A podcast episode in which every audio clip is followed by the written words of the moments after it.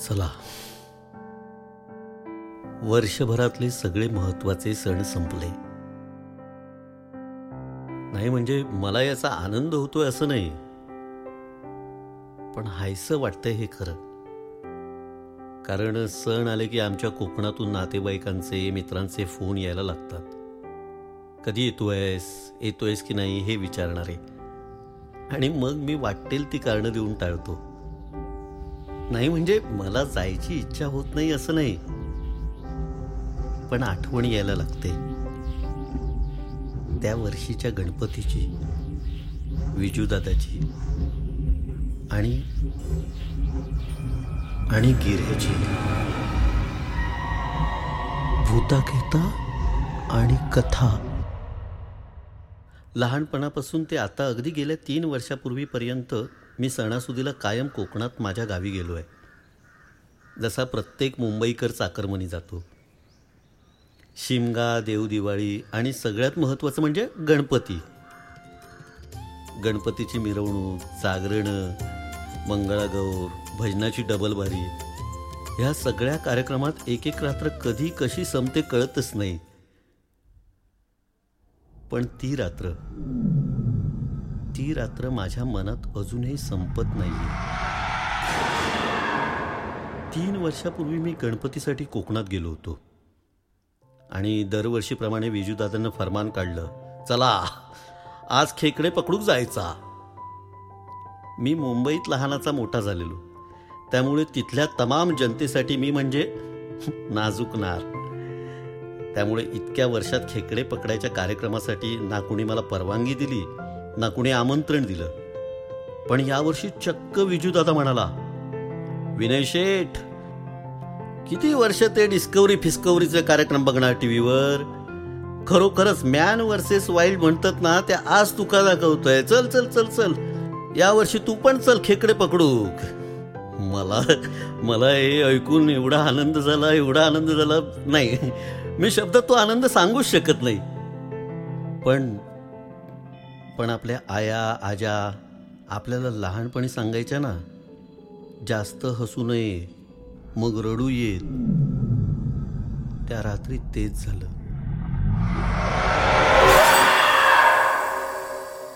एक कोयता आणि दोन टॉर्च घेऊन आम्ही निघालो. मी विजूदादा आणि शेजारचा रम्या. घरातून किटकिट झालीच कारण जायच्या रस्त्यात खूप रान माजलं होतं. तिथे जनावरांचा धोका असतो. आणि शेती करणारे हल्ली कमी झाल्यामुळे त्या वाटेत राखण देणंही कमी झालेलं. राखण म्हणजे काय? की तिथं कोंबडं द्यायचं. पण ते गेल्या कित्येक वर्षात दिलं गेलं नव्हतं. त्यामुळे भूताखेतांची भीती ही त्यांना वाटत होतीच. पण तरीही आम्ही हट्टाने निघालोच. रिप रिप पाऊस सुरू होता. मध्येच एखादी वीज अशी लखलखायची की दिवस उजाडल्याचा भास व्हायचा. आणि मागोमाग मोठा गडगडा. त्यात ते रान त्यातली चिंचोळी पायवाट दूरवर दिसणाऱ्या झाडांच्या सावल्या आणि त्यावरच्या पक्ष्यांचे विक्षिप्त आवाज. उगाच कुठेतरी कुणीतरी दबा धरून बसलंय आणि आपल्याकडेच बघतंय असं मनात येत होतं. आणि मी मी झपझप पावलं पुढे टाकत होतो. नाही म्हणजे माझा स्वभाव मुळात भित्रा आहे पण कोकणाच्या मातीत काहीतरी मायावी शक्ती आहे. जी दिवसा तुम्हाला तिच्या सौंदर्यानं संमोहित करते तुम्हाला अलगद भिलकते आणि रात्री नागिणीसारखा विळका घालून तुम्हाला श्वास रोखण्यास भाग पडते. आणि ती रात्र आम्हाला नुसता विळका घालायला नाही तर खेळायला तयार होती. शेवटी आम्ही पऱ्यापर्यंत पोहोचलो. परा म्हणजे ओढा. तिथे पोचल्यावर मला थोडा धीर आला. पाण्याचा शांत खळखळाट ऐकून मनावरचं भीतीचं सावड दूर झालं. आणि मग? आणि मग खेकड्यांची शिकार सुरू झाली ज्यासाठी मी इतकी वर्ष थांबलो होतो. हां खेकडे पकडणं ही काही खाऊची गोष्ट नाही आहे ती खरोखरच एक कला आहे जी आमच्यात फक्त विजू दादाला अवगत होती. त्यामुळे टॉर्च धरायची जबाबदारी माझ्यावर आणि पिशवी धरायची जबाबदारी रम्यावर आली. विजूदादा पुढचा कित्येक काळ फक्त अरे या बघा या बघा या बघा असं लगबगीनं म्हणायचा. आणि मी तो पाहिल तिथं टॉर्चचा प्रकाश टाकायचो. विजूदादा खेकडा धरायचा आणि रम्या चटकन त्याला पिशवीत घ्यायचा. जशी ओढ्यातून एक एक पावलं पुढे जात होती तसा दर पावलाला एक एक खेकडा सापडत होता. आणि मला मला भयंकर आनंद होत होता याचा. कारण खेकडे पकडण्यातलं मला काही कळत नसलं तरी एवढं मात्र लक्षात आलं होतं की आजवर गणपती जितक्या खेकड्यांच्या शिकारी झाल्यात त्यातली ही एकदम खास रात्र ठरणार होती. आणि तेवढ्यात विजूदादा म्हणाला आपण मुंबईकरांगा उगाच टाळत होता इतकी वर्षा. आज इलवा तर बघ खेकड्यांची लॉटरी लागली या. नाही काय रे रम्या? मी हसून रम्याकडे पाहिलं. पण त्याचा चेहरा त्याचा चेहरा स्पष्ट सांगत होता की माझा पायगुण चांगला नाही आहे आणि ते खरं ठरलं. रम्या म्हणाला विजू माका काय ह्या सगळ्या ठीक वाटत नाही या झाला तेवढा बस झाला. चल चल चल मा मागे फिरूया. मी हे ऐकून गोंधळलो आणि विजू दादा तर खवळला. मागे फिरूया? मॅट झालंस काय? हय सर एवढ्या खेकडे गावतात तर विचार कर कड्यावरून खालच्या बाजू केवढे गावतील? अरे मेल्या दरवर्षीपेक्षा मोठं वाटो मिळत तुका घराक नेऊ? आणि त्यावर रम्या म्हणाला बा जाऊ देत नको माका तो मोठं वाटू. आणि त्या कड्यावरून खाली खाली तर जाऊकच नको अजिबात. तिकडे कोण असता माहीत आहे ना तुका मी घाबरतच विचारलं. कोण कोण असतं तिकडे? गिऱ्या ए त्याचा काय ऐकू नकोसा खेकडे पकडूक जाणाऱ्या लोकांनी अफवा पसरवलेली असत ए रम्या. तुका जर येऊचा नसत ना तर पिशवी देवी नाही आणि निघ चल. माय जयो.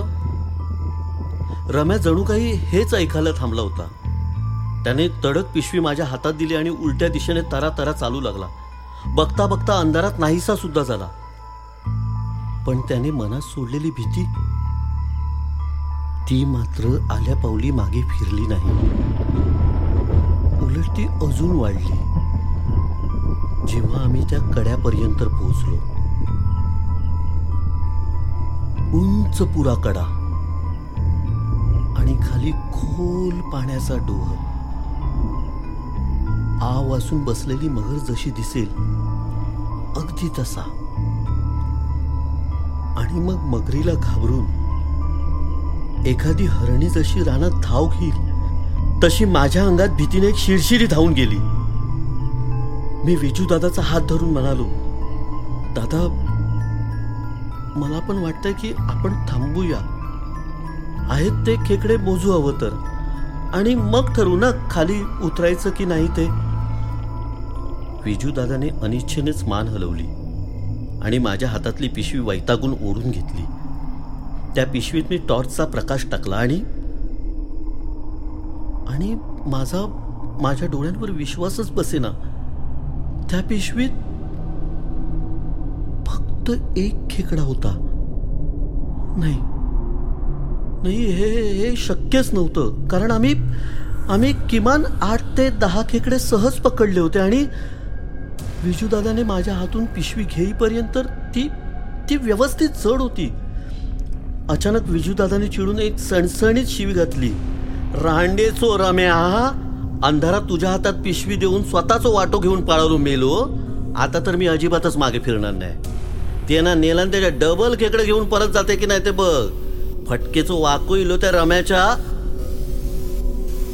बोलता बोलता विजूदादा थांबला. त्याने डोहाच्या दिशेने टॉर्च फिरवला. मीही त्या दिशेने नजर टाकली तर तर रम्या. खाली त्या डोहाजवळ वाकून उभा असलेला दिसला. बघ बघ माय झो कसवा मी पकडलेले खेकडे नेलान ते नेलान वर माका मागे फिरूक सांगून स्वतः कडावरून उतरून खेकडे शोधता. तू थांब इकडेच. आता ह्या मेल्याक काय मी सोडत नाही. विजू दादा रम्याला हाका मारत शिव्या घालत सर सर सर कड्यावरून खाली उतरू लागला. बरं आश्चर्याची गोष्ट म्हणजे विजूदादा त्याला एवढ्या जोरानं हाका मारत असूनही रम्यानं एकदाही ओ दिली नाही की वळून पाहिलं नाही. विजूदादा त्याच्याजवळ पोहोचून त्याचं मानगूट पकडणार एवढ्यात एवढ्यात माझ्या मागून आवाज आला. काय झालं रे? विजू कित्याक ओरडता? तो रम्याचा आवाज होता. मी खाडकन मागे वळून पाहिलं तर धापा टाकत असलेला रम्या माझ्या मागे उभा होता. केसापासून नखापर्यंत मुंग्या आल्या अंगाला. मी सुन्नपणे वळून फक्त खाली डोहात पाहिलं. तो रम्या नव्हता. ती फक्त एक सावली होती. आठ दहा फुटे. अमानवी. जिच्या डोळ्यातलं लाल उजळ रक्त कड्यावरूनही अगदी स्पष्ट दिसत होत. आणि आणि स्पष्ट दिसत होतं ते विजू दादाचं घुसमटून छटापट करणार शरीर.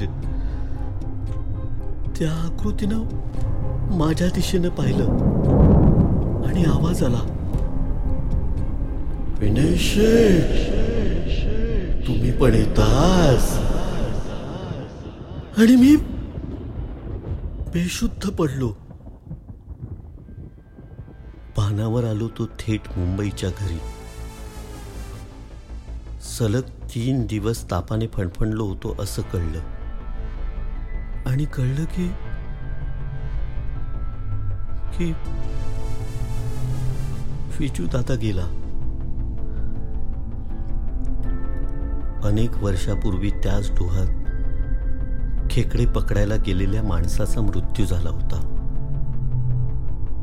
पण त्याचा अतृप्त आत्मा अजूनही तिथेच वास करून असतो. सारं गाव त्याला गिऱ्या गिऱ्याच्या नावाने ओळखतं. त्या गिऱ्याने माझ्या विजू दादाला ज्याला पोहण्यात कोणीच हरवू शकत नव्हतं त्याला पाण्यात बुडवून मारलं होतं. प्रेस शोधायला तब्बल आठ तास लागले म्हणे. आणि जेव्हा सापडला तेव्हा त्याचे डोळे सताड उघडे होते. भीतीनं विस्वारल्यासारखे. तेव्हापासून मी गावी जाणं सोडलं. सगळ्या आठवणींनी मनात कालवा कालव होते म्हणून. आणि एक वेगळीच भीती मनात जन्माला आली आहे नाही म्हणजे विजूदादा पण त्याच टोहात बुडून मिला त्याचा पण त्याचा पण गिर्या झाला असेल तर? आणि आणि अशाच एका रात्री मला डोहाजवळ ओढून नेऊन. विनय शेठ. तुम्ही पण येतास असं म्हणाला तर?